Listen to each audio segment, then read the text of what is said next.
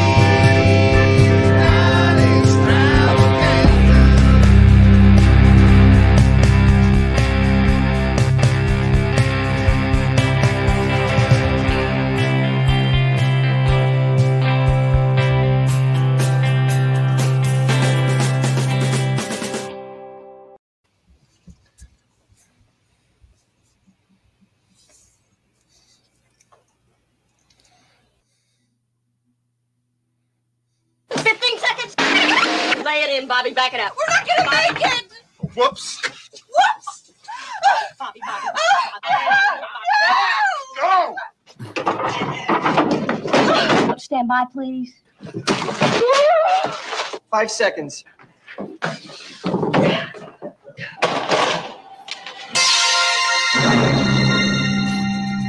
Behind the scenes is a great reporter. The first shots were fired about 10 seconds ago, over towards the east. Behind a great reporter is a brilliant producer. What? No, do it. Do it, or I'll fry your fat. I had no idea she was this good. But in front of them all is a perfect face. Broadcast News. Tom should say the F 14 is one of the hardest planes to fly. The F-14 is one of the most difficult planes to master. Isn't the F 14 one of the most difficult machines for a pilot to master? I say it here, it comes out there. You knew just when to feed me the next line. There was like a rhythm to get into. It was like great sex. Well, I felt something. You're not well educated, you have almost no experience, and you can't write. And they're making a fortune. I know I don't respect him. So what am I saying to you? You're saying stay away from it. I can't be. What do you do when your real life exceeds your dreams? Keep it to yourself. Tom, while being a very nice guy, is the devil. At least kiss me when you do that.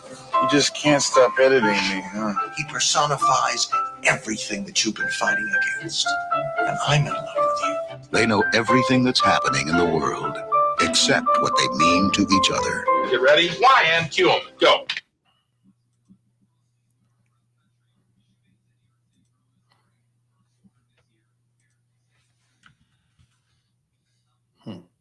Hmm. That was not an appropriate commercial for that movie at all. I would think that was a totally different film. Totally, absolutely. And that was a film I wouldn't watch at all. Yeah, th- th- this actually explains why I never watched this movie. it's a They great. know everything well, going obviously. on in the world. Except they just said right before that that he doesn't know anything going on in the world too, which is, makes it funnier, I guess. Yeah, it it would have just been better off to have no trailer. And let people guess what it's about. Say less. Say less. Because I, Yeah. you're right. I think that's the first time. I think it's the first time I've ever seen that trailer before, and I, I would not have had any interest in that movie. Well, why? It, I thought, ah, it's just a typical stupid rom com, you know. Yeah. Especially when I was 15, 16 years old. Oh yeah, I'd be like, Uh, no way. Looks like a yeah. dumb kissing movie. Yeah, I was Yeah. 10. It was totally a Yeah. movie. Um, Yeah. The only thing I really remember about this movie was just how blue everything was. Because, I mean, if we all remember the 80s, except for Forrest, uh, the 80s was brown. like, like, like, like the walls, the clothes, everything was brown. And then, like in 87, everything became blue. And this movie is the personification of the blue of the 1987. All right, I'll take your word for that. Welcome to Movie Night Extravaganza. Uh, we're talking about broadcast news uh, by Simpsons uh, co-creator um, James L. Brooks. At least that's the first. Uh, that's the first I've heard of him. Obviously, was being a kid and seeing uh, James L. Brooks pop up as a as a tr- like as a. I think his name was like the first one at the end of The Simpsons during the credits. Um, and uh, you know he's done a whole bunch of other stuff too. Taxi. He's done uh, you know uh, Terms of Endearment, as it says in that. But uh, this is like um, I think this is his second big film, if I'm not mistaken. I think the first one was uh, Terms of Endearment. Yeah. But to introduce the panel that we have here, I have Jay Andrew World, uh, illustrator, artist, working up till the last minute. He's done. He's doing it all. Yeah, and, and uh, I got cut off on um, uh, uh, Ben's call-in show earlier. So, um, TJ, if you're out there, um, call call back Thursday. We're gonna do this again. I want to answer your question. And charge that phone, Ben. Yes. That's that's Ben. All right. Also joined by Conan Neutron, Protonic Reversal host, uh, Conan Neutron and the Secret Friends. What's going on? Uh yeah, man. Uh I can't say I wasn't like working the last minute on that uh, on that theme song. I mean, sure, the last like 12 hours, maybe something along those lines. But uh yeah, we got some shows coming up, so that's exciting. Um excited to talk about this movie as well. Uh, I remember liking it a lot, but I don't think I'd like watched it in like 20 years or something. Like it was I was young when I watched it, and I got totally different experience about it. Excited to talk about it. It's a good one. All right. And uh, we're also joined by Jonathan Brown, who plays in Conan Neutron and the Secret Friends live band, Action Chief, and used to play with uh, Tyranny is Tyranny. Hello. Yes, as I'm getting swallowed up by this chair. It's funny. I'm look. I'm looking at the screen and it's looking. Oh yeah, this orange thing is just swallowing me because I have no torso, a very small torso and very long legs. So yes, uh, uh, I the first time I saw this movie, I was in college. Uh, a ex ex ex ex ex ex girlfriend of mine rented it, and I fell in love with it. Not because it was the intrepid love triangle that they tried to describe in the trailer. really leaning into it, by the way. Really Yeah. leaning into that part of it, which is the least interesting part. Yeah. Yeah, but because it was all about where because I was an avid news watcher, I was an avid Yeah. political science major, very into, and I and it was giving you a glimpse, much like Network, as we discussed, Conan, how it's giving you a glimpse into the future, or maybe what was even starting to happen Yeah. at that moment. But if you weren't paying attention, you wouldn't have noticed. And and that's the thing is through this, and also I love most James L. Brooks movies and anything that Albert Brooks is in. I I think is because he's Albert Brooks in Yeah. every movie he's in. He very dependable. Yeah, even Uh, Drive, which which is amazing because Which is- that's like a big departure for him. Yeah. Um, It's but still uh, Albert Brooks.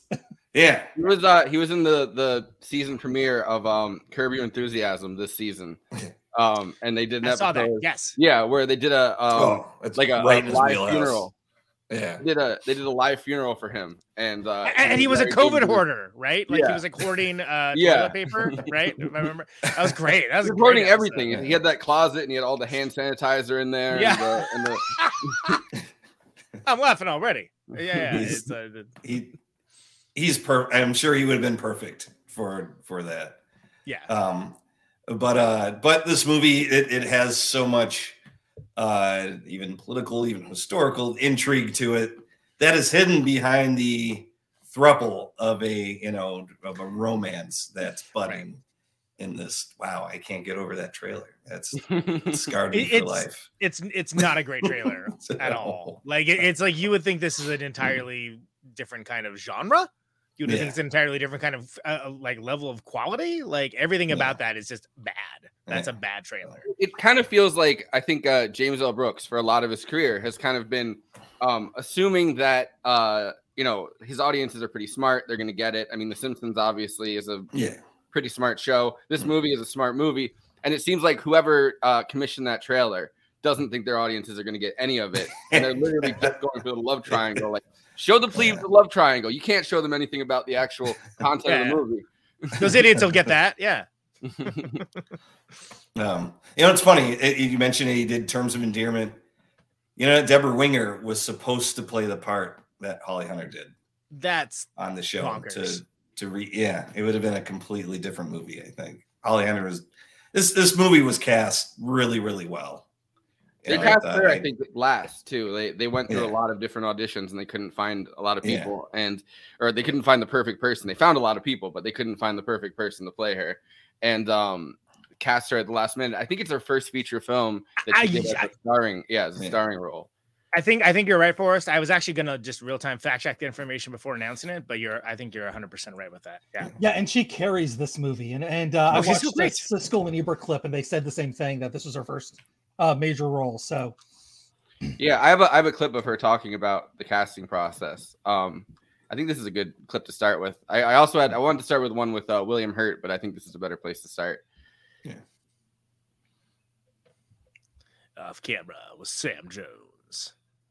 Funny you mentioned broadcast news because that was the film I first saw you in, and it was this film that had such a massive, important role for a woman right in the center of it. Yeah, Which yeah. At that time, did you realize how rare that was at that time? Well, you know, when I got broadcast news, I thought I was going to have a nervous breakdown, and I remembered that that I got it, it was it was it was it was t- tremendous, tremendously high pressure. I'd been hearing about this the movie, and that he was looking for this leading this leading female role for about seven months before I went in. Oh wow! So he was like auditioning like crazy.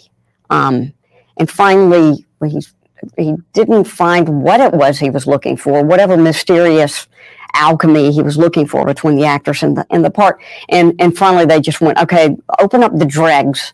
Let's just see every freaking body. And so then I came in and um, they thought that I was uh, coming in for a PA. They, they thought that I was coming into uh, for to, to get a production assistant job. Really? Movie. So no, no, no. I'm, I'm here to audition for the Jane Craig, and um, they went, oh, oh, okay, well, sure. So, I, so then I, I got the part. It was an immediate kind of thing, and then I was rehearsing like the next day. Really? Yeah, I mean, so we- so on your initial audition, James Brooks was in the room. it was Jim and they were both Wow. there. And and listen, we started rehearsals like, you know, the next day after I got the part. And at the end of the week, I like broke down. Um, I was crying. And um, and Jim said, honey, you know, why are, why are you crying? And I just said, oh, I'm crying because because I I have an ear infection and I'm, kind of sick. And, and Bill Hurt said, You're crying because you're scared. and it was just like, busted. um, and it was amazing that he said that. He just named me. And um, I kind of, I, I was embarrassed, but I loved him for it because there was an intimacy between Bill and me. Like from that moment, I just felt that Bill could see me whether I liked it or not.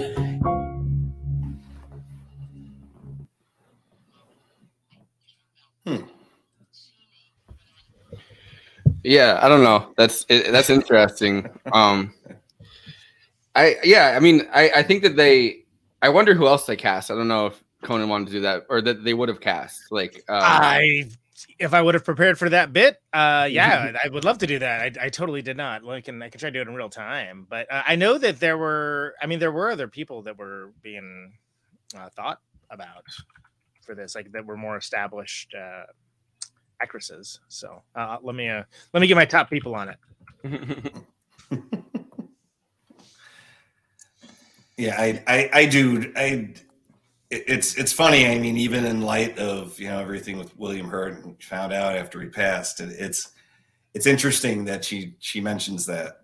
Um, uh, you know, and, and it even opens up like, and my wife and I were talking about this last night, where, um, where it's like, how many people do you know who have passed or not passed? You know, and now that we're you know in, in light of the me too movement you know in kind of the wake of that that you find out other things about them and then you know and does it does it does it change your view of stuff does it do you look at them in a different light when you because i even haven't watched this movie and and it's and it's one of my favorite movies um of all time um but i haven't watched it probably in about five years you know before i watched it again last night maybe yeah maybe four years Um, but I but I think that's interesting uh, uh, that she had said that uh, about him. So He seems So to be I- a little bit of an off-putting guy. Like even the Yeah. uh, Letterman um, interview that I watched with him, he kind of has Yeah. this weird, this weird uh, mercurial, I guess is the word for it, edge to him that he's like kind of unreadable. And I think he uses that to his advantage in this movie. yeah, But I think that he's more um, open and vulnerable in this movie than he probably was in real life. But you know, it's this strange, like kind of unreadable, uh, very open quality to it. in a lot of his films he's he's very you know like vulnerable and open in, in a way um you know uh lost in space um i'm sorry i brought that one up. But but you know uh dark city I, I think is actually a great one because because there is a certain vulnerability his his hard as nails detective actually has when he pulls out the accordion and starts playing it like they he's almost you know crying while he's playing the accordion. And, and it's just you know such a such a fascinating scene. But it William Hurt always brings that kind of like there- there's a vulnerability to him, and, and he really does like you know even in, in just garbage like Lost in Space, it, it really he does raise the bar to it. So get this, uh, Catherine O'Hara Huh. was Yeah, that would- actually that would originally not up for the Holly Hunter role, That would be that would have been a terrible casting choice.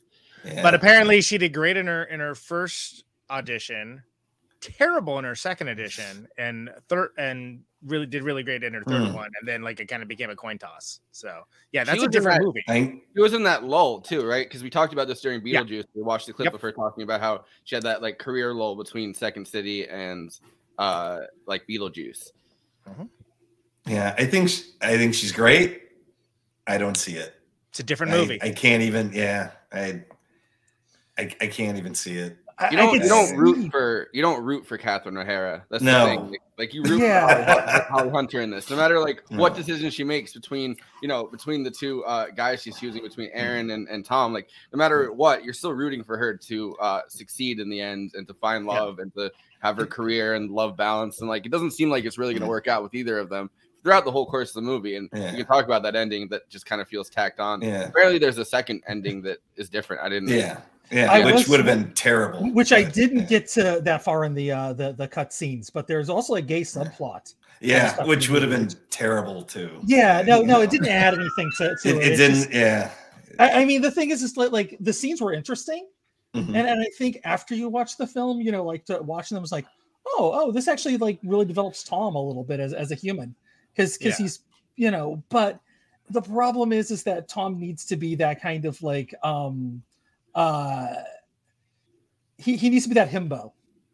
Yeah. yeah, he's, And he he's really like is. he's He really is an archetypical himbo, right? Like that's kind of the.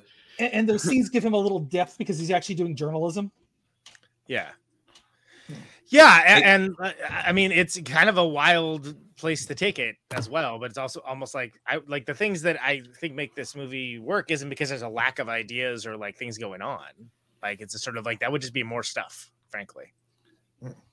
Yeah, I mean, like, and, and oh, sorry. Go ahead. No, no, no. I was just gonna say like like none of the scenes that I saw like added anything to the movie. You know, like, Yeah. like sometimes you watch a cut scene and you're like, oh wait, that wait that changes the that changes everything. But Right. you know, the, these were just like it was all fluff. It was nothing. Yeah, I mean, I think the only thing that at least the scene with the with the gay character from State from State Department would have added is when he mentions time to tap that resource from your from your friend at State Department.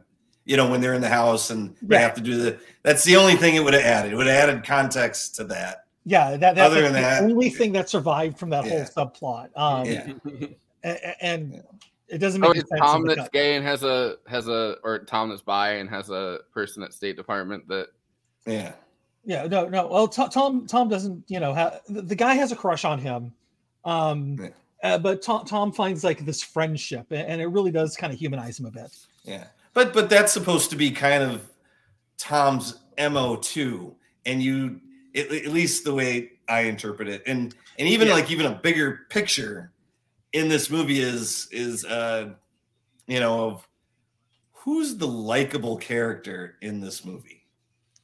Yeah, I mean the most likable one's probably Holly Hunter's character, but even then she's like, like, Is oh she God, though? You're, you're such a jerk sometimes. Yeah. Well, I Yes. said, I, said I chose my okay. words carefully. Like Um, the, most guy in the video right? booth who who um you know, Yeah. later went on to murder um uh, uh Robin Williams' wife in in the movie um uh the one where he was crazy and naked in Central Park. Um Fisher King. yes, Fisher King. Oh. He- How did, he- oh, how did I get it from that? I don't know how many movies was uh was uh, Robin Williams naked in Central Park. I, I mean, honestly, this is kind of what it's like with Lindsay and I on the couch, so maybe that's why. But anyway, you know, the one where and like some weird, like I don't think of that at all with that, but I happen to catch that one detail. So anyway, Um, uh, he he got to do that, so good for that guy because here he just got to be the editor. Which, by the way, classic uh, editing drama, like the scene where they're where she's trying to uh, uh, produce that that news clip, like at what would be the last moment for like an old analog like studio Mhm. setup, right? Where and like then uh Joan Cusack has to like haul ass across the whole studio, like jumps over the kid. Classic like, scene. Yeah, yeah. Yeah. I mean, and you really, you really Right. got you, you really forget that Joan Cusack really has that bot. Like she can do the body comedy really well, right? Like Oh, she- yeah, she physical can comedy, yeah. jump over them and like. And, and I I feel like as she's gotten bigger, like her roles in movies have gotten bigger, they've kind of shed that part of her uh, repertoire. Like I, I don't Right. see her having those roles as much um, now. So it's funny to see her doing that. she's so good at it though i mean like such a such a natural you know at at doing those kind in fact when she when she slams into the water into the water fountain That's so good. like it it looks absolutely real like, like "No!" like she like it she didn't mean to do it like quite Yeah. like that but it worked you know and Yeah. even how she recovers and kind of limps and she's still half running and Yeah. limps up the stairs um yeah classic classic scene um you know and they it- it- still they still fire her. She did all of that, Which is It's crazy. Still part of the layoffs. the- which the it shows how ruthless that the industry is. brutality of capitalism Exactly. Exactly. there. But but but back to what I was saying is who is the likable character though? Um, is that I think I felt like by design none of them are likable. Yeah. Yeah. It's like You it's know, like Fawlty Towers or, or something like that, where, yeah. where you hate all the characters, but Yeah, Or but you don't. I mean, yeah, I mean because even like Tom's character, it, it, but at least like with with all of them, they give you a little. There's a lot of push pull, you know, with where where Tom like he's really nice to the editor. Obviously, nobody's very nice to him.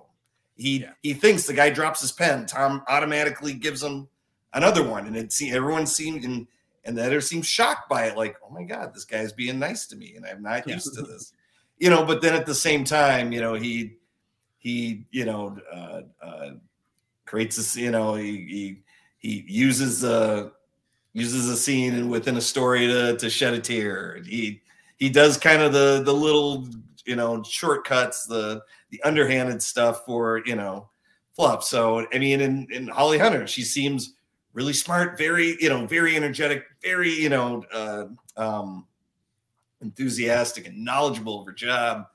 But she takes it out on everybody else if they're not at her level. you know? Yeah.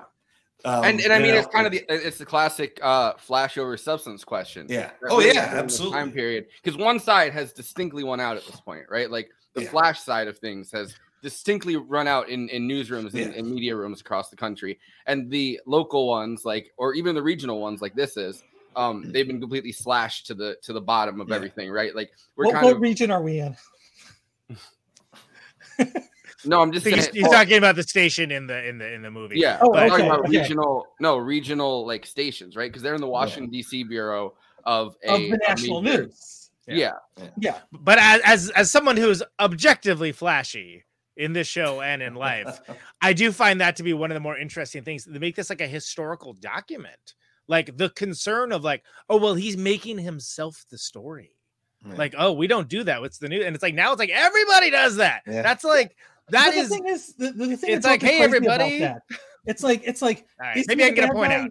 is he the bad guy for doing that, or is Albert Brooks the bad guy for like completely gaslighting and Well, manipulating, like that's- emotionally? there you go, though. Holly mm-hmm. Hunter, which because I think, think like yeah. I, I I'm just like I don't know. Tom seems like the much better guy at this point. Like go but, with but you're not wrong though. But that's the thing. You're not wrong. But but you're not wrong. Somebody else is going to think the opposite. That's the great And- thing about this movie is I It's think everybody.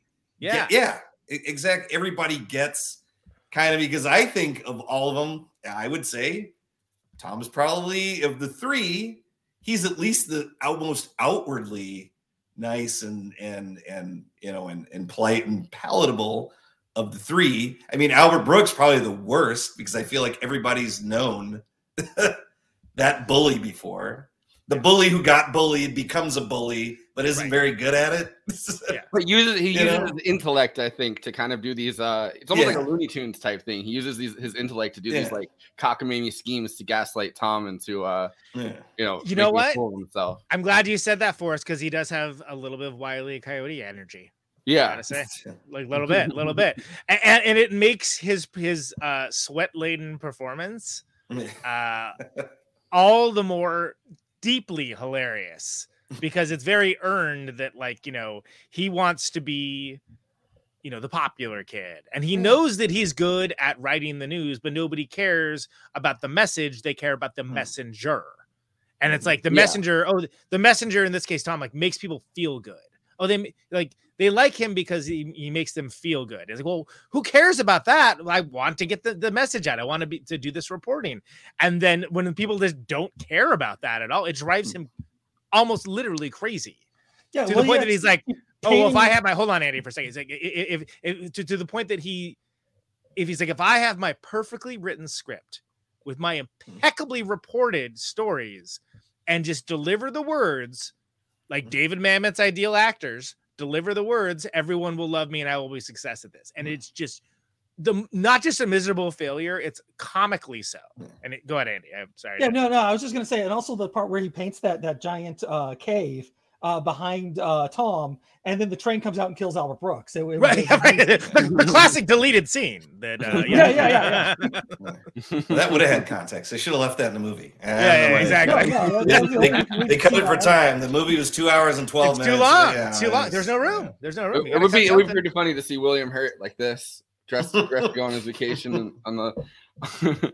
um, no, but I think that there's this. Uh, you know, apart from the personal stories, right? There's that flash over substance point, and I feel like Tom's uh, logical endpoint now, right? Like this himbo figure that um, is really good at like kind of pretending to emote in some way or like pretending to have these um, vulnerable experiences on camera. I feel like Anderson Cooper kind of embodies that. I was just gonna say Anderson Cooper. Yes, absolutely, like a hundred percent. And that has become the ideal of newscasting. That has become not something that's even controversial. It's like that is what newscasting is. And to a lesser degree, you might have someone like like a Rachel Maddow or something along those lines. But like, mm-hmm. yeah, it's it's Anderson Cooper, flat out. And it in like that side won in a walk.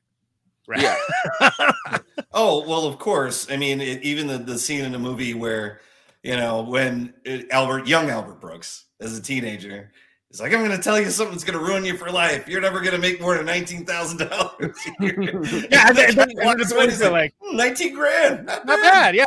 I mean, it's it's that a bit. Oh, it's ah, Yeah, yeah, yeah. Uh, it- but like, I'm going to see the world, you're not going to see anything. You're going to stay in this town. He's like, Yeah, yeah. right. Go- Great. I'm, Whatever. I'm the Okay, that, that, that Big scene fish also in a little bothered me pond. because nobody spoke like a Southie. Like, like that's where my mom's from, and, and, like I, my whole family talks like a Southie. Um, you know, They should have Mark Wahlberg play the. Uh, play micro that's bullying him. processors. Did they say that? wow. Yeah, that's a whole different. yeah, it, it was just could- we like could it was driving me nuts that scene because they kept mentioning Yeah. like like Boston and it's I know, why yeah, is it- nobody- Why, why why are you not talking about parking the car? Come on. Yeah. He's getting, he's getting bullied by Mark Wahlberg and Matt Damon from The Departed. give them the, give them the business. Yeah, Ben Affleck's the third guy. But I think Oh, that those yeah. those scenes of those two guys, uh, especially to a lesser degree, the Holly Hunter character, but to those guys, like you get like a real taste of like what kind of what kind of jerk they are, right? Like because because the William Hurt character as young is like, oh, what are they? You know, they beat them off with a stick. What does that mean? Why should I be judged based on my looks? Or something? And I was like, oh, that's hilarious. And, and, and Dad's like, that's not a real problem, or whatever he says again. But like, that's like, no, that's just something like, well, if that's your only problem, right right that's exactly yeah yeah yeah yeah yeah, yeah. uh but th- but it tells you so much about those characters uh just with like you know like one little scene each Right? Yeah. That, you know, the Albert Brooks character has a, has like a two by four on his shoulder, always like you know having to prove something to himself, if not others, and and believes that because he's the smartest guy in the room, that that means he should be the most successful and get all the things that he wants. and Uh, genuinely we're- impressively graduating high school at 15. Like I don't know. Sure. kind of- yeah. I mean- got it all Thank speech. you, and I forgive. you. yeah, yeah. Um, no, and then Ugh, and then so to have uh, the young version of uh, of Jane say, uh, "Could you be a little more precise instead of calling someone something like obsessive?" Is a Yeah. is a classic line. yeah, Literally her, her being obsessed over.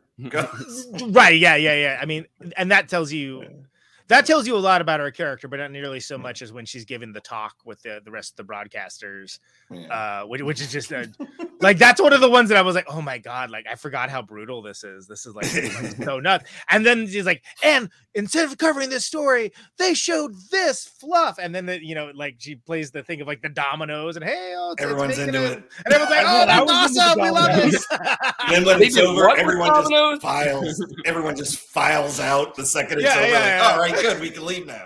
yeah, yeah, I right mean, on, it's, a, it's a real it's a real question, right? Like, um, people don't like what makes good news, what makes comprehensive news, what actually informs us is not the same thing as what entertains us. Yeah. And I feel like it's a constant push pull in the direction of um, well, not really at this point. Now it's just purely entertainment. We have Fox News, we have CNN, like we have MSNBC going full Fox News with Russia stuff.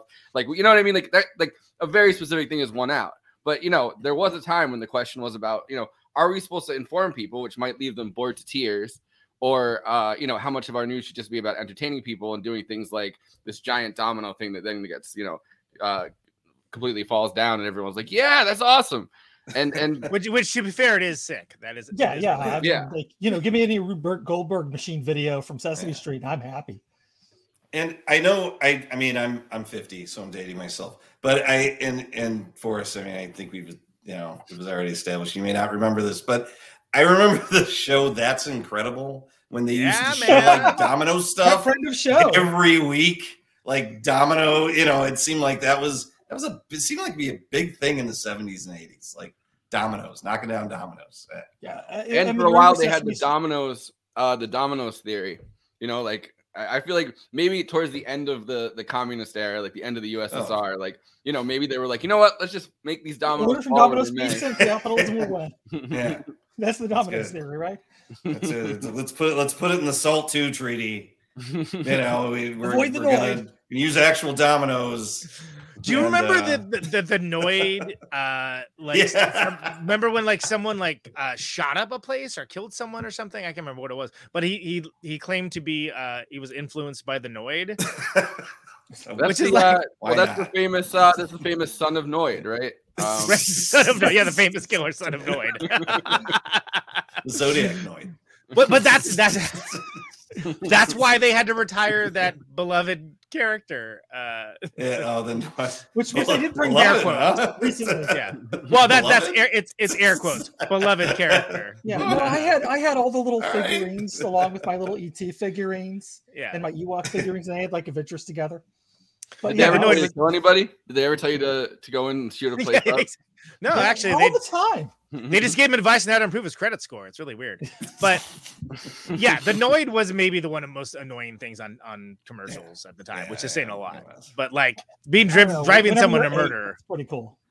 Yeah, exactly. If you got like, hey, it's it's a, he's crazy. He runs around and does stuff, and he's bendy or whatever. Great.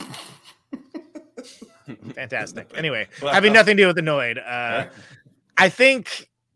Well, do you guys think that uh, broadcast news is a, is a pretty good metric for the rise of that kind of infotainment culture? Because I, Conan Infotainment Neutron, uh, think that it is. Yeah, I mean, I, I think that Tom is uh, better than a lot of what we have now. Like, you know what I mean? Like, That like, he would totally be a trade up. You're right. Yeah. like, like I feel like we, I feel like at this point we've reached the point where even, uh, even Tom would kind of be uh, fully retired. Be like, hey, maybe we should step back a little from doing it this way. He, he, he'd be Um, like Keith Olbermann, right? Hopefully not as Um, big of a dick, yeah. but Yeah. yeah. But but uh, you know one thing though, uh, I, I mean it kind of was going on beforehand, obviously, because you know they wouldn't have made this movie otherwise. But I remember um, talking about like uh, how like Washington correspondents would actually trade uh, not reporting on certain stories to get access to the White House uh, because they wanted to be able to talk Right. to uh, you know people in the Reagan administration. And if they reported certain stories, they would they would essentially get kicked out.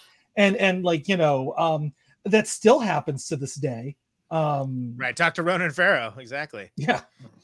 Well, that Uh, kind of brings us to our to the uh, ultimate Tom president, I would say Kennedy, who um, used his uh, charisma and charm to actually get reporters to not report stories that were, especially about his affairs. To people were you know chasing down leads about stuff. He would give them this Era, don't worry about it. he'd Which, by the way, uh, has a better accent than those guys from uh, Boston. Era, um, era, um, he, he gave- he would uh, give them this uh, superficial White House access in exchange for dropping stories, and he would you know charm them and take them to dinner and all this stuff. That's kind of I think the the height of um that's the height of really the Cronkite era, where uh you know they kind of were in this whole informational mode, but also I think that was the point where the media felt like they had some kind of um they had some kind of uh, obligation to the government or they had some kind of obligation to the state to report things in ways that you know to kind of work in tandem with with the government and that kind of has started to fall away which is a good thing i think uh to Damn some degree like- ruined it all. but but also you know we've we've gotten kind of news that's so hyper partisan at this point that the news uh, on one channel will kind of plot to uh, like like you know you have something like MSNBC covering uh, every single Trump possible uh, charge, every single Trump like impeachment thing rapidly, and then you have Fox News kind of um, you know covering that as if like oh they found nothing, they found nothing. So maybe that's not a good uh, part of it, but it is good that I think that they've at, some point have um, stopped feeling like they have some obligation to cover things up in exchange for uh, you know making sure the government works uh, in the correct way or you know. Well, it's like it. yeah. it's like we talked about on Friday with Vice, right? I wish that that movie Bombshell had been a better movie because I think that's an interesting story worth telling. And there really hasn't been a lot of stories told about how Fox News changed uh changed newscasting um because the ones that have are all like documentaries that only liberals watch right and and it's like that that doesn't count that doesn't count and the things people think about like well there's certain things that uh, we think of as like tropes now that are all like you know in the late 90s it was, was kind of crazy. They're like oh why this fox is doing a news and they're like what's going on with this? Like it's all salacious and all right that's interesting and then they just flat out started framing language and framing the political debate of this country and the rest of the news agencies all just kind of followed them because they're like oh well we're gonna you know our sister network here is is doing this so we got to follow this as well. And they basically got played and continue to be played to this day because they don't understand the concept that you can't stop a frame with a fact attack. You just can't. Yeah. it's not how it's not how it works Yeah, and we're, they just very much they the haven't gotten it era. We're we're very Yeah. much in the fact checking era, and nobody cares about the fact checking area era except um you know like uh I, I'd say there's some like uh PMC like prof- professional managerial types who think they can stop the train moving with a fact check. Like you know some of the more high minded liberals I think think that they can really stop a train from going in one direction with a fact check. Those are the only people that that appeals to, but that's also the only uh group that MSNBC really appeals to. You know what I mean? Albert Like- Brooks's character, if he was a real life dude in in um in, in this world, would be on Twitter and would be one of those guys and would be have a blue check mark and he would have a million followers and would be he would have some sort of fact attack kind of like hashtag that he just goes around and like you know rants about and, and things along those lines for like whatever. He's totally one of those guys. Not, Yeah. not say he's a dummy. He's a very smart person, but he chooses to use the application of, of, of the like, if I throw enough facts at these people, they will be swayed to the correct opinion, which is mine. But but don't you think that that was probably the case no matter what? I mean, if if I think now with you know now that we have a 24 hour news cycle, and you know I I I think that absolutely adds to it. And of course, you're absolutely right. But I I think even as far as you were talking about how you know like how different reporters would make deals, hold stories back. Um, you know that that's happened in the sports world as well. You know, political world, entertainment world, um, all all through. But then again, when you're only dealing with X amount of big newspapers and three networks, and you know, I think it's it's easier to go along with that. But I think like Walter Cronkite might have kind of been that guy, but he didn't need to be because nobody was out there trying to outdo the other. Like like no, yeah, you know, and and uh, you know, I I think you know tying broadcast news back to it. Um, all tied into like the layoffs that they had. Yeah, yeah, yeah. Because they- because yeah. this is very key. This is very important. Yeah, Yeah. please go ahead. Yeah. But but to the layoffs because that you know that happened for real. You know, I mean, in the eighties, you know, mean, it still very much is happening, It- right? it's Happened still happening, week, but, yeah. but definitely it was a because you know news was always a loss leader for networks. You know, It- the news didn't have to make money. It was Yeah. the news. Yeah, it was also And then- required by law Yeah. um, that, that they had to uh, provide a public service, and that is Mm. what the news is for. Which is why on you know, for example, WKRP, um, you know, bringing it back to, to, to reality here, um, that they had a you know on a rock station there was a you know a, a news Yeah. chief that that was on the show Mm. because that was the public good that the uh, radio station was providing was Les Nessman's news. Was Les Nessman. Yeah. Yeah, and More then news it also more news and it less Nessman. corresponds. Um, I think it corresponds also to we watch Vice, and a big part of um the things that Dick Cheney was able to do as a congressman um was he was part of uh, repealing the Fairness Doctrine, which Yeah. you know, Well, meant that- I was gonna- yeah. yeah. So the hyper partisan nature of news comes from there, right? Because you always had to provide, um, even in kind of inane cases, and the right knew completely how to exploit this, which makes it funny that Reagan's the guy that uh, you know pulled that or was pushing to pull that because the, the Reagan the Reagan um, campaign before like both the 1976 one and the 1981 um, very much knew how to use the fairness doctrine to their own advantage and how to get their own person on even like even with the most inane stories they get their own conservative voice on there to like refute it. Um but yeah that that led up to uh you know something like fox news being able to even start because um then you don't have to have someone refute it. You could just do partisan whatever for the entire news cycle. But the uh 24 news uh 24 hour news cycle starts in 1980 with cnn Mhm. being founded. Um and i wanted to i wanted to add that to our to our discussion here Yeah. But I, I think it totally adds into going back to the movie, taking that as well, you know, CNN starting. A person like Tom is ripe for the picking. Perfect for, I mean, for Yeah. that time, you know, I mean, and, and so every, and, and, you know, you could see how somebody like that on every major network would be just screaming, scouring for that guy, for that man or woman, you know, to, to, to be the face of their news but not really know much. Just just Well, yeah, literally yeah, and he doesn't- he look doesn't need to- appealing and Yeah. yeah, he doesn't He's an need empty to know suit. much right like because nobody's hiring Walter Cronkite anymore. I, I no, they're you know, hiring Dan it- Rather, and we're, we're going to waterboard him on the Yeah. show. Yeah. Yeah. Who John Barbour of Real People wants to have waterboarded. That was a classic episode of this show, by the way. One of the most Um, jarring things I've ever been on any show. I was like, wow, okay. But but yeah, so opening opening it up to a 24 news cycle, uh 24 hour news cycle, right? Turns it into a, a more um competitive and less informative um uh, media atmosphere 100% because you know before that there's three networks. They each kind of have to cover the same stories. They all have morning news evening news. Uh, stories get prioritized in the evening news. If you're breaking a story you know the other two networks probably have that story already. If you're going to do it exclusively it still gets broken at this time. There's a prime time um, so it's not, you know, so it's kind of scheduled like that. And with the 24 hour news cycle, it totally changes the, um, it, it kind of changes how news can even get formulated and it changes um, the, the incentives, like the media incentives that people have to throw these stories out there and, uh, you know, what stories get covered. Well, everything's covered now. Everything's up for grabs now. Like it's no longer, uh, yeah. Yeah, and I just also want to add that um, CNN didn't take off till the mid '80s, though, uh, with, with the 24-hour news thing, b- until like that girl fell down a well. It was the Um, baby Jessica. Oh, yeah. Baby Jessica, yes. Who Uh, I, I, I related that story when Helios Creed was on Protonic Reversal, and for some reason I misunderstood me and was thought it was something that was happening now. And I was like, Oh. but Helios Creed is like permanently high or just in his own. Yeah. So that, that says more about him than anything else. But also, j- there's not give me another opportunity to bring this up. You know who was started in with CNN when it first started in 1980? I'd forgotten about this. Lou Dobbs, yeah. Moneyline. oh, yeah.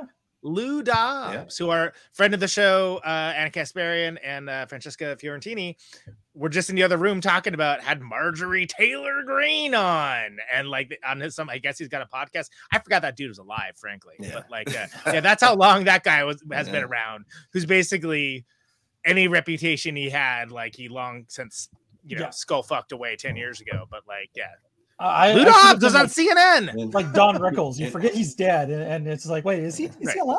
Yeah, Oh, no, no, Don? Rickles is dead. Wait, wait, wait, wait. Is, is Lou Dobbs alive? Oh shit, he is. Oh, he is. Henry Kissinger's still alive.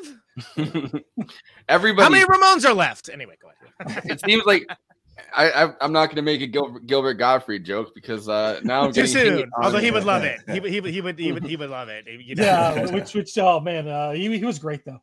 Not Yeah. this, he wasn't in this movie though. Uh, wouldn't it be great if he Gilbert was? Gottfried in the Albert Brooks role. Gilbert Gottfried in the Tom role. Gilbert I'm just so handsome. Everybody loves me. But everyone plays it up as if he is like a handsome dude, right? That would be amazing. Like Did- same movie, same Yeah. scenes. Didn't Same he keep the gay frickin- uh, subplot, which which would actually work then? That'd be that'd be incredible. Time to tap my source.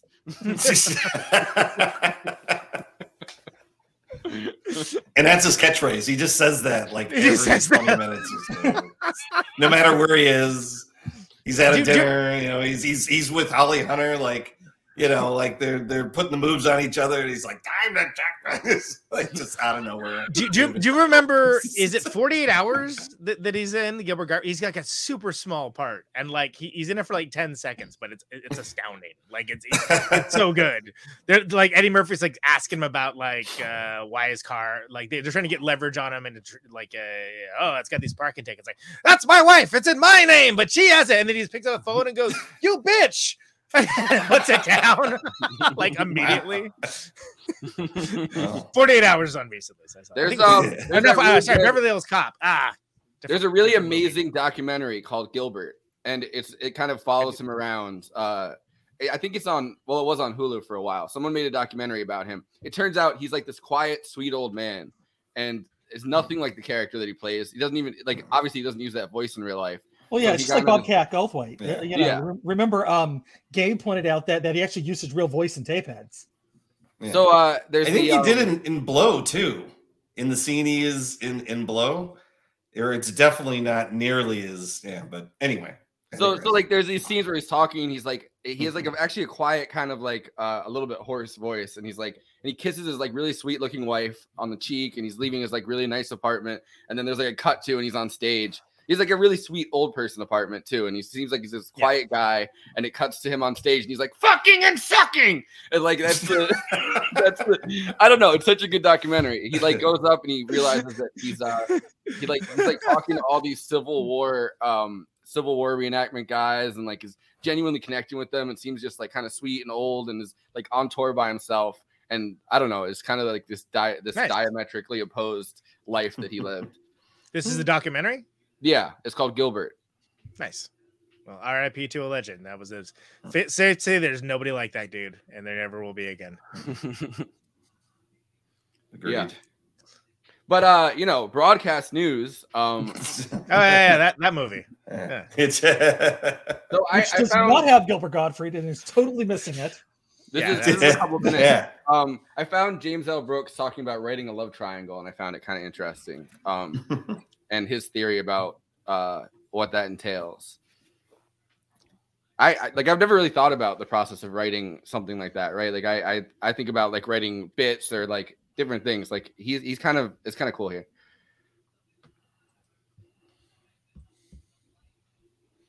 It's interesting. This brings you back to your start, really, in uh, broadcast news. Um, when you made a film about it, uh, you did a lot of research. Did you learn anything that you didn't know about the news business? Um, it was it was the time of the first massive layoffs that are still going on. The time New York Times announced today they're laying off a uh, hundred more people. Um, yeah, and um, and it was and it was the, the the time of those layoffs. But the most but this is one of the examples of research. I had to write this character who wasn't in it, played by Bill Hurt, who who was sort of a dumb guy, sort of a limited guy who, because he was good looking, was elevated basically to the top of the news department in, in very crude terms. And um, and there was a guy on a CBS news show that was kissing show business for the first time that was on that show, and everybody in the news department made fun of him. And everybody, you know, he was a good-looking guy, and he he he had not paid the dues that everybody else had paid, and I interviewed him, and and it was the best thing I could that could have happened to me because he was aware that he was the butt of jokes, and suddenly he became sympathetic to me, and that and I think if I hadn't met him, I would have written the character in a much more two-dimensional way. So one thing that's interesting here is there are two endings to this film, and if you look at the Criterion uh, DVD, you can see the other ending that was shot, uh, which really changes how we see this film. Did you, when you wrote the script, were you uncertain about the end, or, or what made you shoot? I had this ending? I had this idea that the only way to do a romantic triangle was to really be open to to either guy getting the girl. You know that that you know every every romantic triangle you ever saw, it was sort of preordained who you should root for and who should get the girl, and you waited till that happened. And I and I left that open. I told the actors I was open to either one of them getting the girl, and so that that means that you're playing every scene. I'll- it was such a great time. You're you're playing every scene without having to have that result. The result of the scene must be that you like this person more. You so so it just made the work so much more interesting for everybody, for all of us. And then as we get and then we got towards the end, I couldn't put her with any guy. And you you don't want to end a romantic comedy that way, you know, preferably. But I couldn't do it. Uh, so I didn't. And then foreseeably when you go out and you have and you have testing people weren't even sure which one they wanted her with, but they wanted her with somebody. So this is a this is a long story. So I had a so I had an idea. There was a there was a French film, A Man and a Woman, that had a wonderful emotional ending where she gets off the train and I forget what the story was, but they weren't going to happen. And she suddenly sees him and the scene really gets you. And then I read that the director had not told her when she got off the train that he would be there or vice versa. I said, boy, that's so cool. And so I try to set it up with retakes. I told him we needed a technical retake for Polly leaving the airport in a cab at the end of the after they after they were over, leaving leaving leaving the airport with a cab. And I, and my joke, my not my joke, I was trying to emulate that French experience because at the last minute I was going to put Bill Hurt in the cab with her in character that he came back, knowing that they were each good at improvisation and seeing what would happen. And maybe I'd get just a juicy ending. And then just before Bill got it, and you know what, for a movie company to set up something like this, to be at LAX, it was like a big deal. And just before Bill got in the car, so somebody said, "Hey, Bill," one of the members on the crew, and and it was over. And I went out of body. I think we filmed something, but you know, but that meant that I I, I went with the original ending, which just projected them into the future and showed how, you know. And I think I think it was, and then I saw the picture two years after I made it, and I figured with the ending I had, what the picture was really about was three people lost their last shot at real intimacy, which sort of made, which I'd never intended when I wrote it, but you know, it's a team sport, and a film can means, you know, if you work in a in a great way, you know, and we we had great people who worked in a great way on that picture, you know, you, you can end up having your film be about something you never imagined.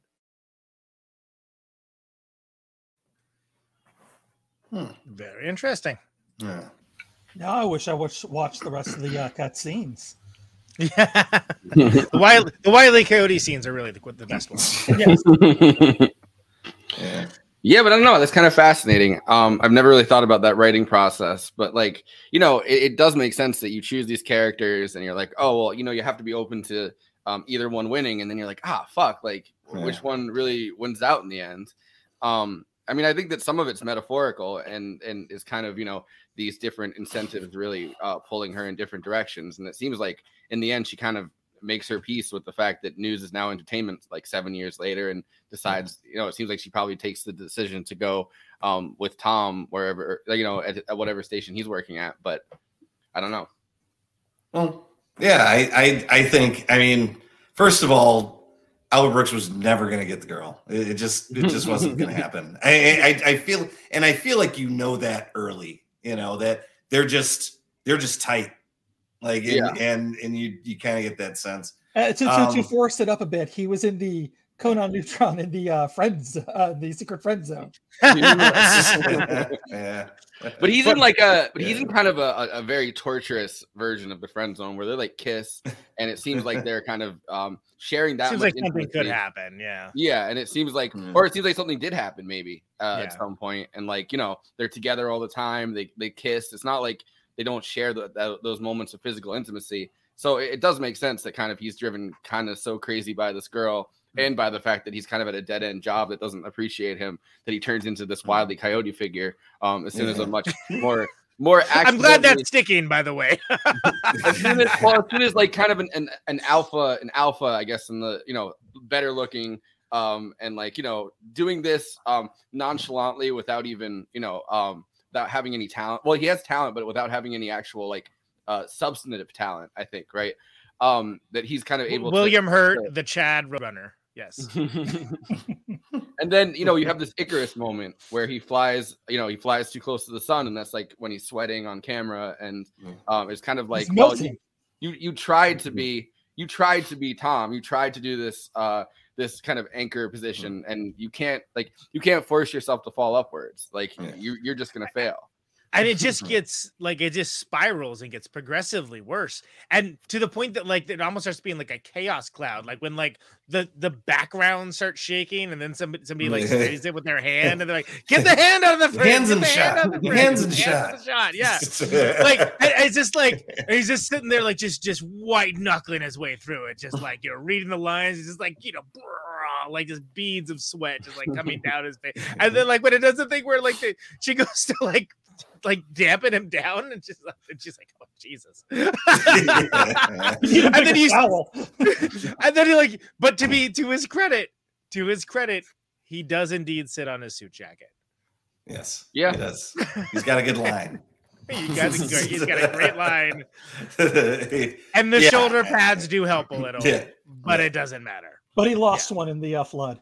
So- right exactly I mean, if you've ever been in one of those uh studio environments too, like the lights are just the like, lights are oh, hot yeah, Yeah. you're in a you're in a hot place and, and Definitely. it's not like we've ever it's not like we've ever um decided that any anchor is appropriately dressed if they're wearing like short sleeve shirts and like a polo or something you know what i mean like Yeah. you're in a fucking suit in with hot lights over you and you're expected not to be visibly sweating and you're expected not to be visibly nervous it's kind of um the opposite of podcasting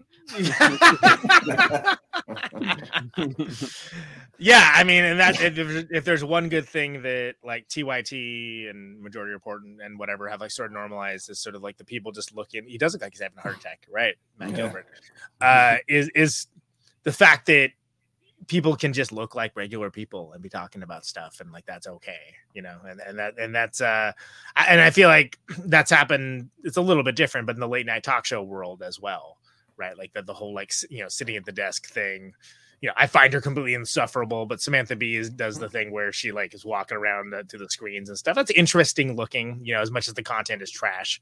Uh but the um and john oliver's a great example you know kind of taking it and kind of putting it on, on its end. In but some like ways it- samantha bee is like that uh holly hunter character taken to like her extreme. You know what i Oh, mean? God, she's yeah, like yeah. overly insufferable overly um Oh, she would. To- like Holly Hunter's like- character in broadcast news would totally be with her. Still, Yeah. still with her. She would totally be hashtag still with her. hundred percent. That, that is a drag and a half. Wow.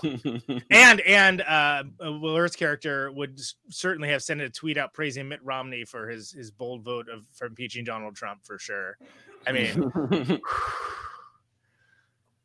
But he doesn't handle his tweets. He has like a team that does. he has a it. team that he doesn't even know. He's like, "What's a Twitter?" You know, like he doesn't even doesn't care about it.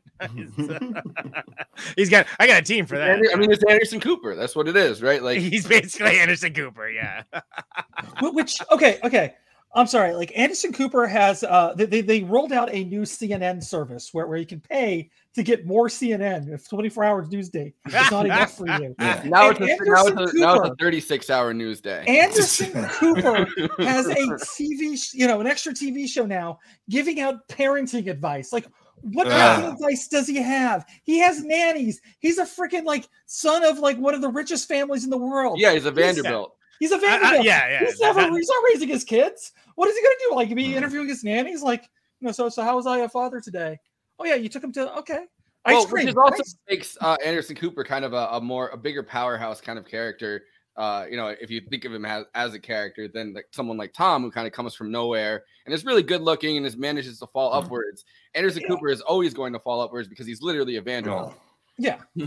Yeah. there- there- there's nothing that's going to happen with uh, Anderson Cooper that's going to be bad because he could just buy his way out of it. Yeah, I mean, yeah, I was, I was gonna say that the parenting advice was be a Vanderbilt, but yeah, we already covered that already. But I, I think that that's you know like that that's clearly something that they were like, hey man, we need you on this thing. What can you do? I'm like, I could give some parenting advice. That'd be fun. People would be looking for that. I'm a It- dad now. Yeah, in, in the way I'm that only only in the way that only super rich people can be. Like when Gwyneth Paltrow was like, I'm gonna, you know, what the pussy candles? What was she selling? She was, Yeah, I- she was I- selling, I- uh, eggs. candle. It, I- you know, I'm uh, going to say this. I'm going to make this statement. It's white folks stuff, man. I- it, it is. It, it- it is, and that's and that is the one thing about this movie that is not lost on me. Is is that is that and, and I'll say this as, as I've gotten older, I've, I've, I've definitely become more aware. But all these people are, even though they're failing, they're all still kind of failing up. Like no Yeah. one really loses out out in this movie. I mean, obviously William Hurt and Holly Hunter probably probably get more than Albert Brooks, but Albert Brooks still he still has a kid, he gets married, he you know, and it, and he and he's seemingly happy. Everybody kind of still lives happily ever after, Yeah. you know. Yeah. Um Well, you I know, mean, I- you're I- intensely you're intensely focused on the career pitfalls and Yeah. relationship status of three uh like white people who are making a lot of money. Yeah. And, right, exactly. Yeah, And- yeah. I- I Old mean, it- it- media. Yeah. I mean, it, but then when you start talking about Anderson Cooper and Gwyneth Paltrow, I mean, it, it's. I mean, people will eat it up. I mean, even we were talking talking about Lou Dobbs. You know why Lou Dobbs is so relevant? Because there are white folks in Nebraska that love the guy.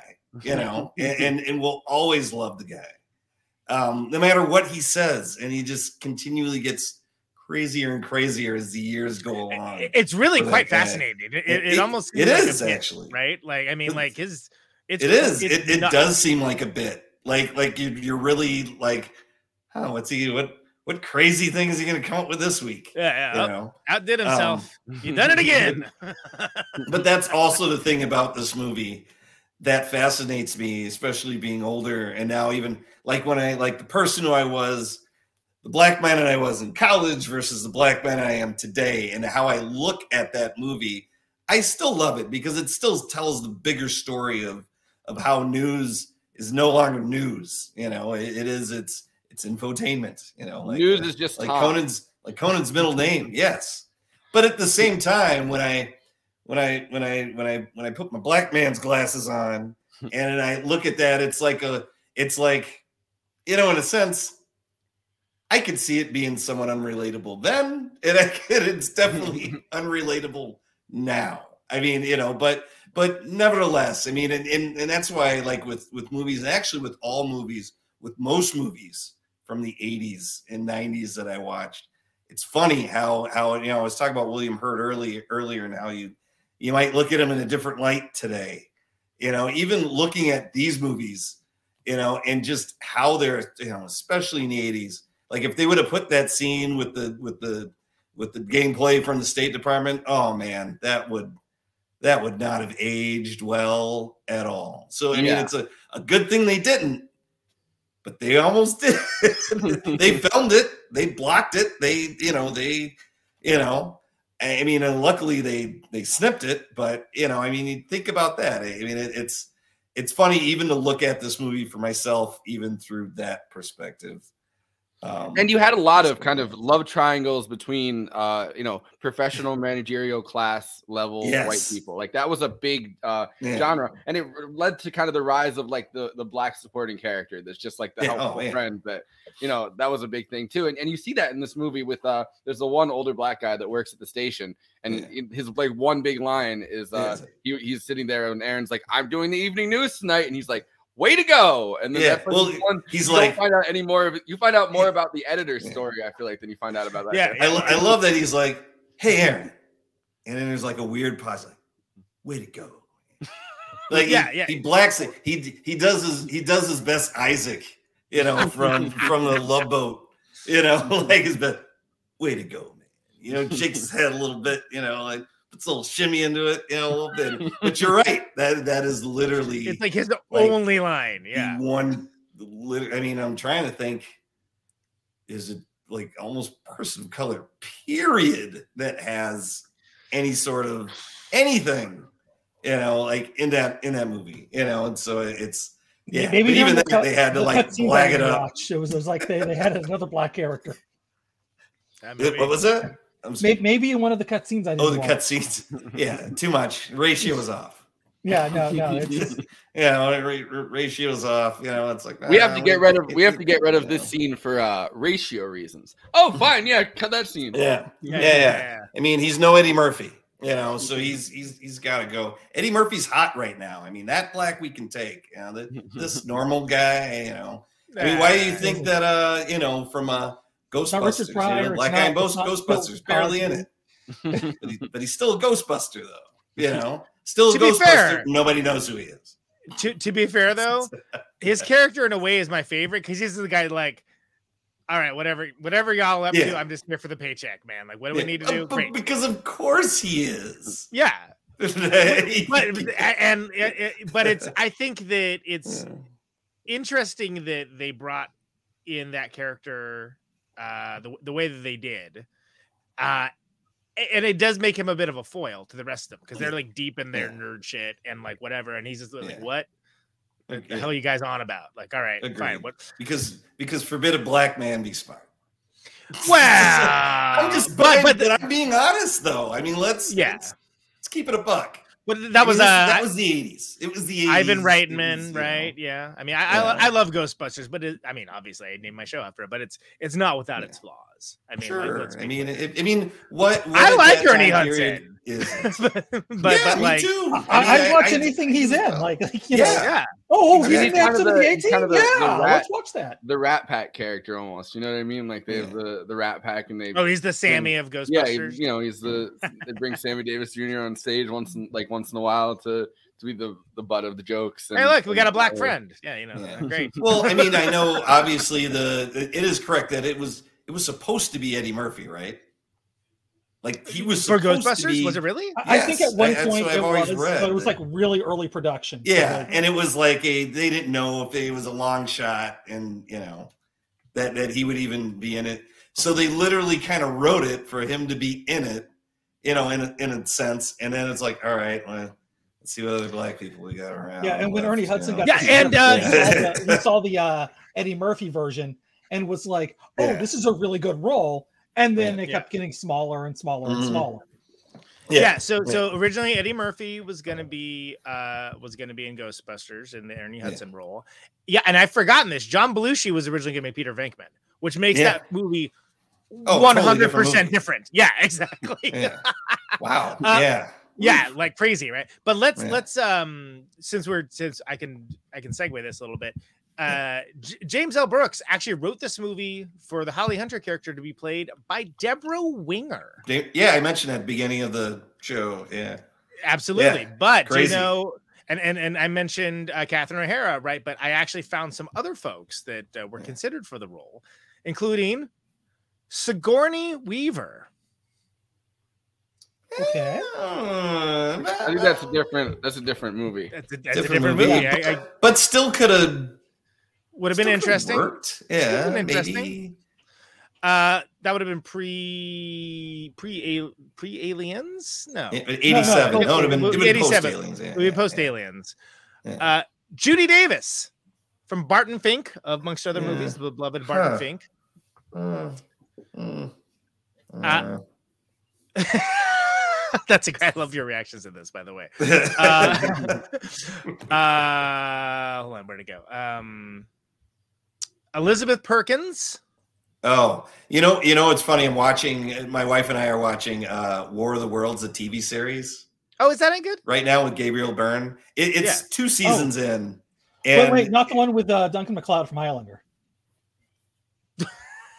no, Oh, No, uh, no, I, I'm I had to think about it for a That's the minute. It was, proper uh, reaction to what Andy just Yeah. said, by the way. Yeah, you reacted very well. No, No. it- it- it's Gabriel Byrne. Uh, yeah, yeah. Elizabeth McGovern.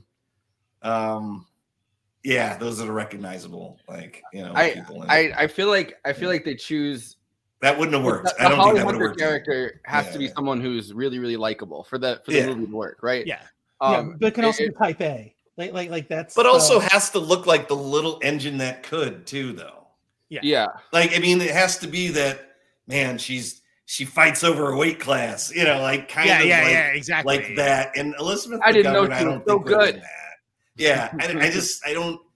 But that's the thing about Sigourney Weaver. She's like kind of intimidating looking in an address, and I I just don't know if that would have worked because Holly Hunter doesn't necessarily look intimidating, but she just is by force she's of got- will. I, I, Yeah. you Yeah. know.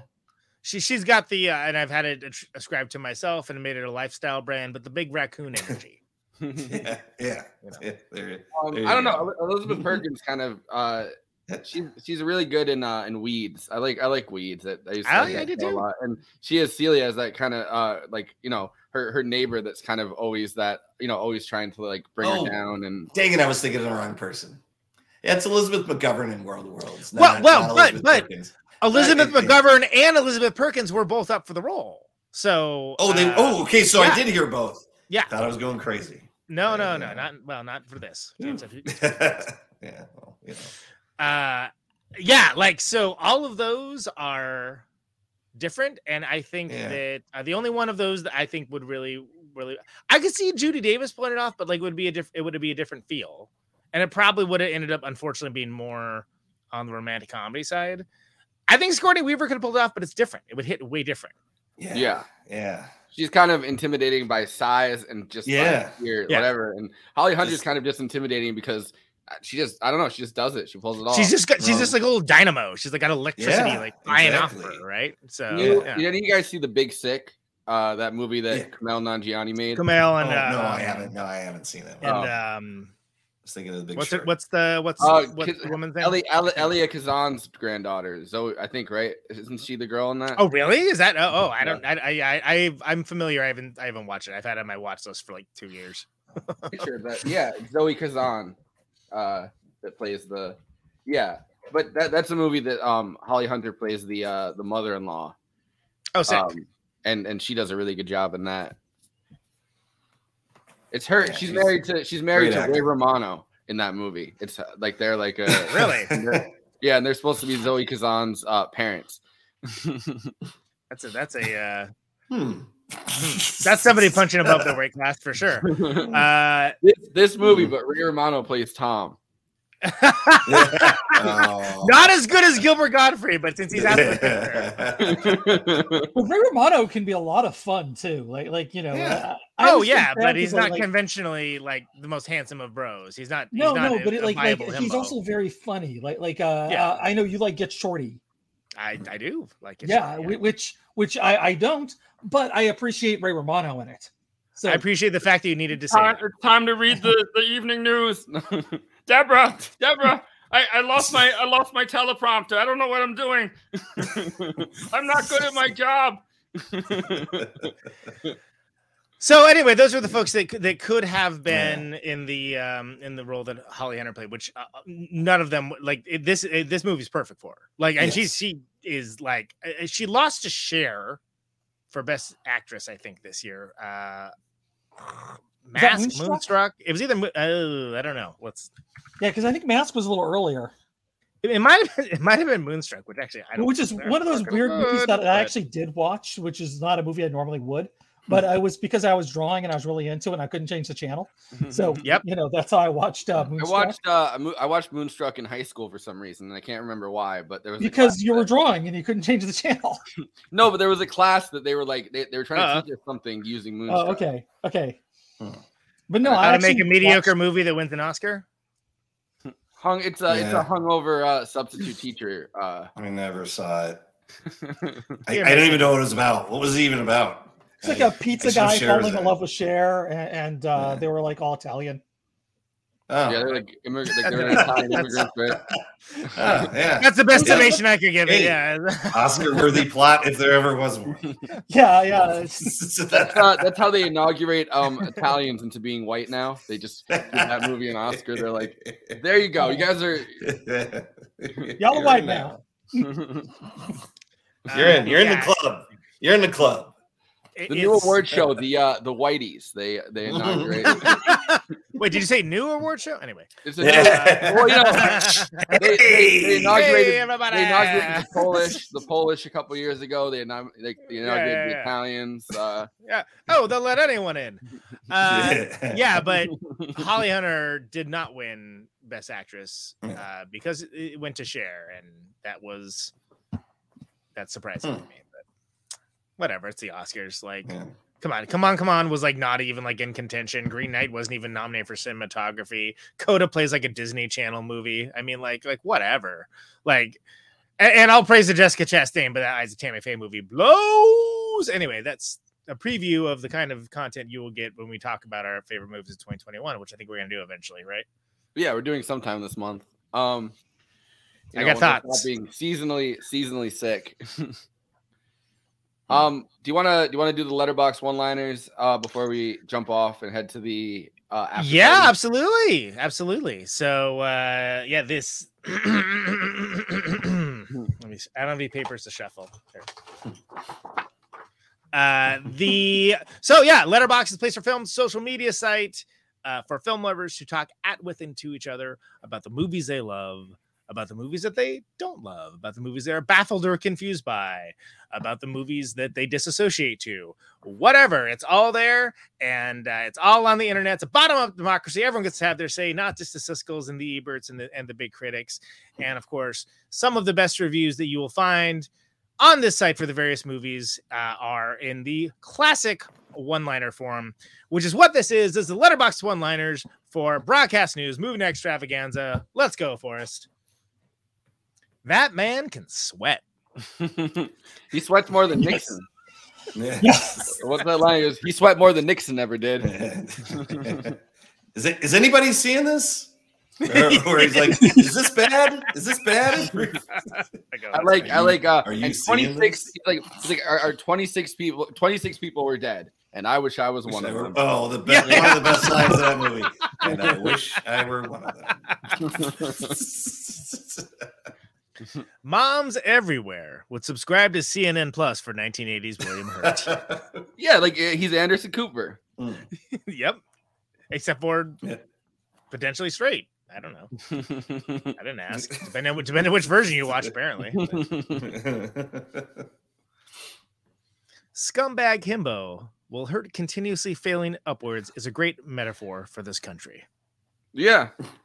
At, at the very least, like you know, the the white upper uh, class of this country, right? Like they can't really ever fall out of that strata. which which has been the case since I don't know, sixteen nineteen. The 1619 project in is this just, country, anyway. I the mean, 1619 officially, project is just a, a, a map of all the different ways white people have fallen. off. It- it- it- it- it's actually just a map of all the different himbos in 1619. oh man, there were so many himbos in 16. So many himbos. Yeah. Whoa, like, dang it, Pilgrim these- Rock. Pilgrim Rock fell on us. Woof. Dang it, these Plymouth Plymouth Rock. these Dutch people ride my coattails. you know. Having Holly Hunter softly talk in my ear while I get paid to look pretty kind of sounds like my dream job. I mean, she kills it, like talking him through that, right? Like, and and it kind of helps that he has that mercurial look where you can't really tell, well, you know, that he's he's. Here- here's my question, It- and I, I was telling my wife this last time we were watching it. He's got a teleprompter, right? So when is he sliding in all the things that Holly Hunter's telling him Well, while it's like- he's it's- reading it's, the breaking news, so so I don't know how much is actually in the teleprompter though. Okay, because they show show him reading. it. Yeah. Okay. All right. Uh, no, that makes least- sense. You, what you said totally makes sense. It. it yeah. Because it's breaking news. Because I remember, um, Yeah. I, I used to watch Rachel Maddow all the time, and um, Mm. uh, there When was she like used to be an uh, investigative reporter. Yeah, I remember that. yeah, no, no, um, but but uh, th- there was like an emergency that happened, and uh, she was completely. Uh, it was like uh, Uh, I think it was like the Boston Bomber or something like that, and she was completely freaking out on on TV. Um, Yeah. and, and it was it was terrible TV because like like Yeah. you know, It was you know, freaking out on TV because she couldn't find a way to connect it to Russia. Exactly. No, I mean this is back whenever the show was actually watchable. Uh, Yeah. before, before that, where she actually would occasionally make a, a reference to Watchmen. Uh, that was actually comic accurate. So you know, um, there there or was her that. writers, or her writers would. yes, her. Okay, yeah, actually, because because the show's quality uh, dropped once Bill Wolff left the show, um, which which that's how much I was watching the show, and I am embarrassed to admit that, that I know this, but. Um, the, the point is is that like during a live event, you don't always have stuff like right in front of you to tell you what to say. Yeah. Um, a- a- and, it is it is uh, a t- you know a certain type of person that can actually pull off uh, even with you know somebody in your ear telling you what to say, Not which is me, kind of disconcerting. but, which, um, uh, I, I mean, like like Conan knows this because he's been in recording studios a lot more than I have. Uh, but the one time I experienced it, it really was just completely disconcerting. All right, let's go. Just wait till they turn this into an NFT. That uh, that that hit differently when we did American Psycho, and there was one of those ones. Yeah, yeah, yeah. No, it, it's it's. I, I feel like that's a pretty evergreen one-liner that's going to age differently as time goes on. But Yeah, when we have our first NFT president. Um, Twilight for journalists. yeah, And, uh, no, it, yeah, it is. No, no, I love the part where um uh the the the you know Holly Hunter sees uh um Albert Brooks's baby and then becomes like obsessed with it. Oh, I thought you were gonna say, um, yeah, I, I I love the part where Tom turns into a werewolf, like live on. It was No, a deleted howling. scene. That- That's the howling. Um, by the way, where, where the newscaster turns into a werewolf, which is It's, great. it's in the Criterion version of uh, broadcast news too. People don't know it. People haven't seen it. They're talking in about black one and white. In black and Yeah, white. Exactly. shot, They never even yeah. exactly for dramatic effect. Wait, that was that was uh Citizen Kane. was the king All right. the entire time. all right, all right, all right. R.I.P. William Hurt, the great stone-faced himbo of the and I have, Stone-faced and I have, uh, I have a weird uh, David Letterman clip that I'll play in the in the after party where it's uh, William Hurt talking to David Letterman, and he's he's stone faced. He definitely is. Yeah, that's definitely a stone-faced Timbo thing to say. it's The Wire to networks The Sopranos. yeah, Ooh. yeah. Hmm. I I was actually that watching Siskel and Ebert arguing that this this might actually be better than Network. Um, Well, of course they would argue that they're not like ideologically driven, or you know what I mean. Like, Man, I hmm, I don't know. I don't know. I don't know. I Network spoke nitpicks. to a lot of ideas that I've had that I haven't seen a movie actually able to put into like uh, an effect, and I I don't think that this movie is better than that. Th- th- They're, they're like both you- very good. They hit I feel like if you, if anything, you you switch them. I think it's the network is the wire to broadcast news. The Sopranos. Yeah. I, I, I think if anything, it's the other way around. All right, Tim Cop. That put you on notice. Love triangle between three blue check marks. I had to hold back from I had to hold back from uh, making that joke where you where you said the thing about Aaron having a check mark because I was like, all right, Yep. that's that's one that's going to be in the in the letterboxd one liners. It is though. I- that is exactly what this movie is. It's three check mark uh, journalists, you know, journalists Yeah. like battling for love. That would have been a better preview than the actual preview film, by the way. They all have check marks. They're all on Twitter. They're are almost identical. But you know, in 1987, nobody would have known what Twitter was or what a Yeah, blue check mark is, dude. And But how- how many minds would have been blown, They would have, they would have been interested, and they would have turned on the, the movie to find out. A movie about the burden of being smart enough to know that you'll never be truly happy. yes, very on the nose. That's Griffin All that Newman. anyway. I don't I don't I don't often give praise or shout outs to other movie podcasts, but that's Griffin Newman of the Blank Check podcast. And I thought that was very astute. And uh, sometimes it's just stuff I like. It's not necessarily because it's funny. So there you go. Those are the letterboxd reviews for broadcast news Follow Movie Extravaganza on Letterboxd. That is uh, Forrest over there. I, of course, am Conan Neutron. You may, can, and should follow me on Letterboxd. I'm probably the most active of all these guys. And then also J Andy World down there uh, is also on Letterboxd. Go follow him just a little bit, a little bit. Yeah. Uh, and uh, you know, uh, all of most of our featured guests, a lot of them are on there as well. Everyone's in the orbit. It's a fun, it's a fun site. It's one of the only social media sites I like. So that should tell you something. Andy World, please take it away. All right, if you're watching us right here on Twitch, excuse me. Sorry, I'm having a little bit of an allergy attack. But if you're watching this right here on Twitch, Don't pull an Albert Brooks on this. yeah, I, I'm really just breaking out the flop sweat uh, right now. Um, but nobody will notice. Nobody will notice. Um, anyways, uh, no, no. Make sure you do the. Um, make sure you you subscribe if you can. Uh, that helps us out. If you have an Amazon Prime account, please subscribe because that doesn't cost you anything, but that that actually helps us out a lot. If you're watching us over on YouTube, do the YouTube things. Smash that bell, like you know. Um, they wanted to smash each other because everybody wanted to smash each Smash other. that bell like smash that bell like sweat smashed uh, Aaron's Yeah. forehead. Yes. And- Um, and, and, you know, hit the like, the bell, the the um comment. Comments uh, you know, a great way to help us out too. And uh, whether we read it or not, it's a different story. And finally, the most important thing: watch the video to the end because that uh, does help other movie fans find our videos. And uh, we, we, we also have- appreciate your service. Yes, Thank you. yes, really do. and we do try to keep it entertaining to the end. So you know, and that's that song slaps that Conan just made, which we haven't really said. Um, yeah, no, that song, that song, I love the. It's time. I, I showed it to my mom earlier, and she started cracking up when you when the voice came in and was like, "Oh, like." That's awesome. yeah Good and, and uh but yeah um you know so please watch uh watch us to the end. And um we have a patreon. The patreon uh also helps us out to get you access to you know if you can't watch the post game uh, i'm sorry not post game. If you can't watch the after party now guess what? You can watch it whenever you want if you're if you're a patron um you can also get uh, other things that we plan on bringing out in the future but we haven't quite done yet but That- that we may eventually do. Yes. yeah we, we are planning on more uh more things for you uh so stay tuned and we'll announce those as we actually make them Indeed. Well then. All right.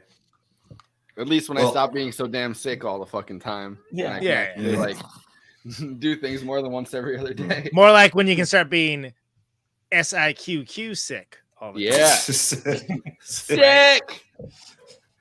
We if you put last a, if you week if you put a if you put an S between the I and the Q and an O, that would be Sisqó. Sick. Sisqó. and this is my this is Everybody my knows Sisqó, song. right? This is Yeah, uh, you this is my You know song do. song right here. You know. this show is my personal thong song. Yes. yeah, with, an, with an extra Q, an extra Q for an extra dose of uh, Qs, I guess. The, the extra Q is for value. i was Yeah. thinking it was for conspiracy theories The extra the extra Q is for JFK Jr. Jr. who is you know gonna be coming back and uh, fighting the pedophiles for us. Final Oh, thoughts, right? Wow. I hope. Yeah, final thoughts time. uh, JB, you got some final got some Uh, final thoughts going sure. on. Uh, yeah. we'll- we'll- we'll uh, first of all, thank you for having me.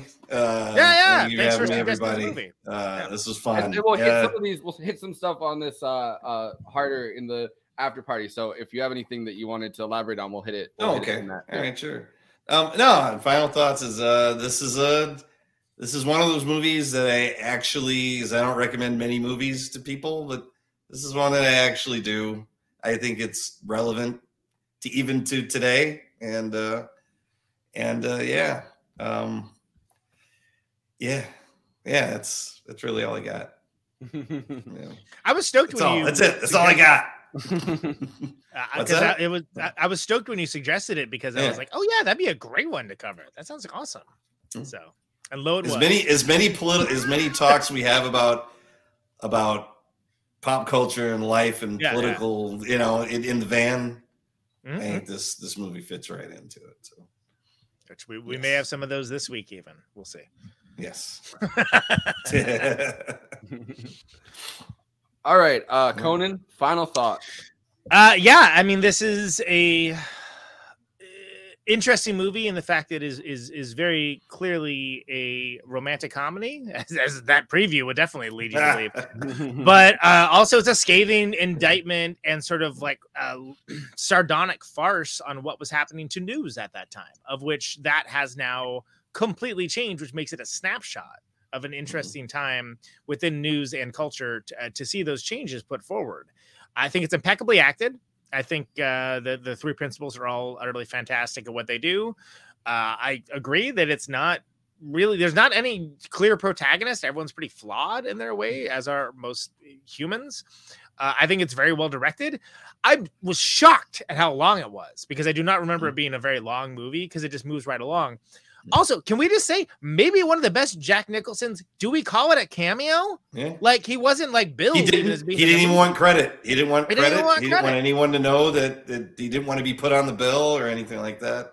and he basically Yeah. plays like the Walter Cronkite, you know, Yeah. like whatever the season, the season anchor, uh, and he's, he's crucial to the to the rest of the movie, and we'll probably get into it. I hope in the in the after show because we're uh, like when they're talking about the, the layoffs, and he's like, "Well, you couldn't Yeah. cut your salary," and he's just like, That's "No, that's just some sick joke. yeah." I love that. That dude is the best. The, the- he's, he's- so good. Yeah, yeah. And so I think this movie is is awesome. I actually I actually saw this at Network both uh, for the first time around the same time, and I think that they are certainly uh, cousins to each other, although they. Yeah, hit completely differently. And uh, I think this is a very enjoyable movie that I don't love the ending, but I get why it's the way that it is, and I don't necessarily have a better idea for like how it could end. I think it's a, I think it's good. I think it's enjoyable watch, and uh, I don't think I've heard it discussed anywhere other than the show that that I'm aware of. So glad to be a part of it, and uh, it was really nice having GB on because my secret plan of having everyone that ever has been or will be in Coda Neutron, the Secret Friends, being on this show is gradually coming together. It is glad glad to make your evil plans. Uh, Right, exactly. It's it's it's a it's the frog in the boiling uh, pot of water, right? You just turn it up slowly. Good. Yeah. Yes. All right, Andy, you got some final thoughts for us, buddy? Yeah, I will say, um, I, I this is my first time watching it. I, I you know, uh, when it came out, I was uh, what ten when it came out, so I have no interest in watching this thing. Um, it's a kissing movie. We established. yeah, yeah, yeah, no, and, it's a and- movie about the news. Like, and, and honestly, like, like like, it's it's one of those movies that kind of also got memory hold a bit too. Like like it is a great, well acted, well well everything movie, but like it's not uh, one of those like absolute banger classics. It's still a banger. Don't get me wrong, but Yeah. but uh, and and I really did enjoy it. Um, my, my biggest surprise though was like how toxic Albert Brooks was in this film, because like you know Albert Brooks is charismatic AF. Like like like I've never seen anything where you don't like him, even even as the heavy in Drive, which which is uh, you know such a departure from. Um, he still had a bit of that that charisma that he has, and um, to see him be such like a toxic jerk, um, ma- makes me kind of wonder like why he hasn't done more of that. Um, because because it'd be kind of interesting to see. and that. and I He think plays a good heavy. Brooks You're right. yeah, yeah, style- yeah, no, absolutely.